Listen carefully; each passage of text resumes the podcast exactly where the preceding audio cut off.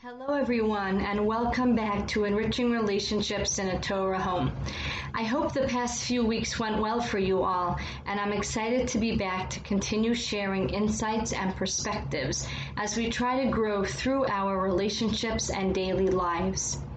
A few days ago, I heard a story about a family who traveled from one city to another for the engagement of their child. At the Vort in this given city, where social distancing restrictions were no longer needed, there were hundreds of people coming in and out of the house over the course of the night to wish Mazel Tov to the Chassan and Kala and their families. There was one man sitting in the room off to the side, watching the well wishers come and go. Towards the end of the evening, a few men suggested that they daven Ma'ariv. The man sitting in the corner jumped up and said, We have to go outside to daven. That's what you're supposed to do these days. The Baalei Simcha were a bit taken aback, considering that the man had been present during the entire engagement party as many people came through the room he was in wishing Mazel Tov. Suddenly, when it came time to daven, he has to go outside?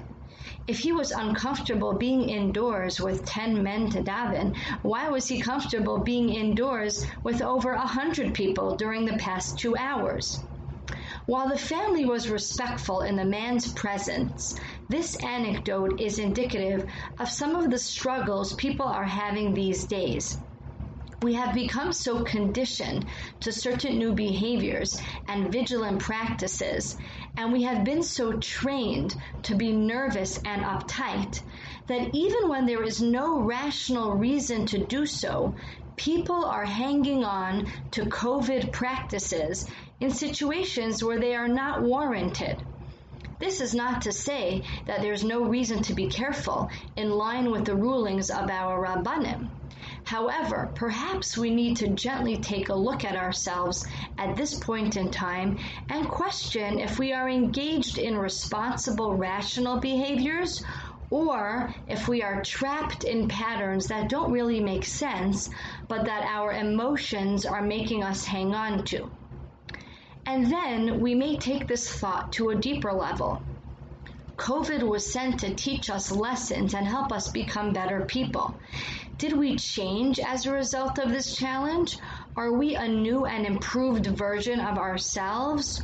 Or are we still hanging on to our old practices?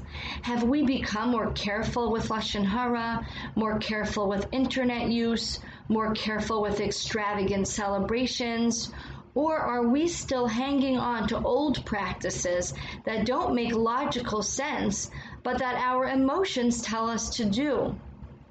Just like we need to allow ourselves to ease back to a healthy physical life with the help of Hashem, we also need to allow ourselves to ease into a more emotionally and spiritually uplifted life.